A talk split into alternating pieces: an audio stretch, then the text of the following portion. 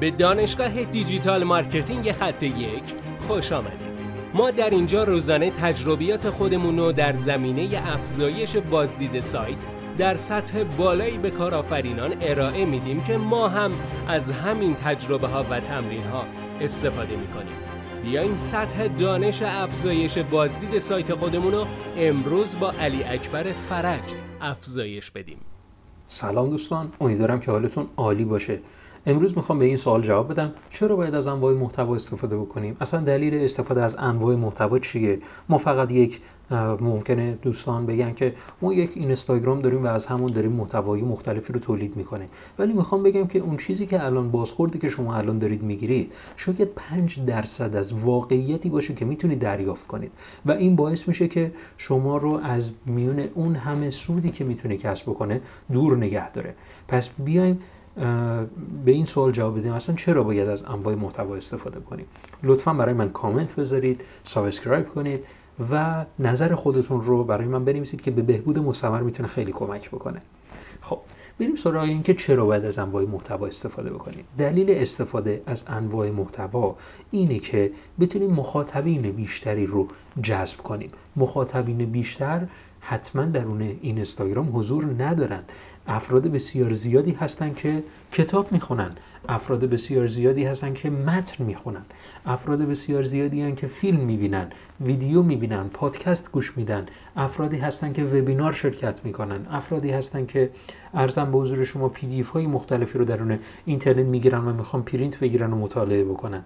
همونطور که می‌بینیم طیف بسیار بزرگی از این افراد رو شما نمی‌تونید مثلا بگید که خب بیشتریا درون اینستاگرام هستن و ما روی اینستاگرام فعالیت می‌کنیم. این شاید در دید اول بگیم که خب تعداد بسیار زیادی هست خب پس نمی‌خواد بقیه رو دیگه ما کنار می‌ذاریم. در صورتی که اگر شما بخواید اثر بخش کارتون رو جلو ببرید باید همون فردی که درون اینستاگرام داره شما رو دنبال می‌کنه بتونه درون وبینارتون هم شرکت بکنه.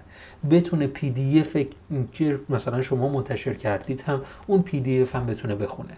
بتونه مثلا متنایی که داخل سایت خودتون هم منتشر می‌کنیم بتونه اونا رو هم بخونه.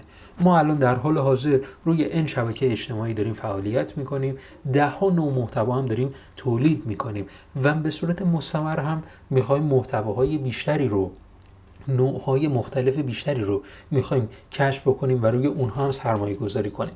و همین باعث میشه که مخاطبین بیشتر در توجه مخاطبین باشیم دلیل چرایی این که چرا باید از انواع محتوا استفاده بکنیم دقیقا همینه که توجه بیشتر مخاطب رو از آن خودمون بکنیم نه حضور بیشتر مخاطب رو در نظر داشته باشیم.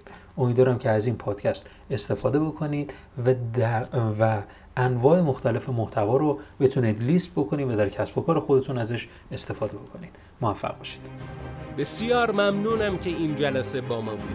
لطفا نظر خودتو برای ما بنویس و مطمئن باش که خونده میشه. برای دسترسی به منابع بیشتر بر اساس موضوع امروز که می‌تونه به شما در دیجیتال مارکتینگ کمک کنه به سایت خط یک سر بزن.